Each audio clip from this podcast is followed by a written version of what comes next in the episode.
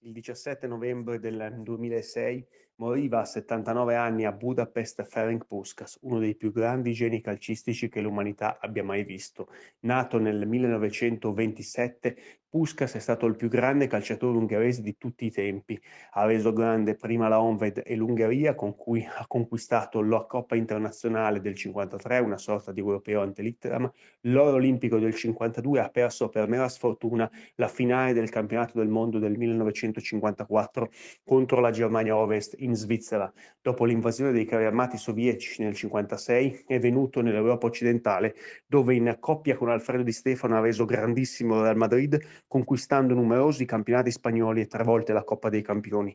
Una carriera longeva, vincente, un giocatore di classe assoluta, carismatico come Cristiano Ronaldo, geniale come Lionel Messi. Niccolò Mello per Game of Goals.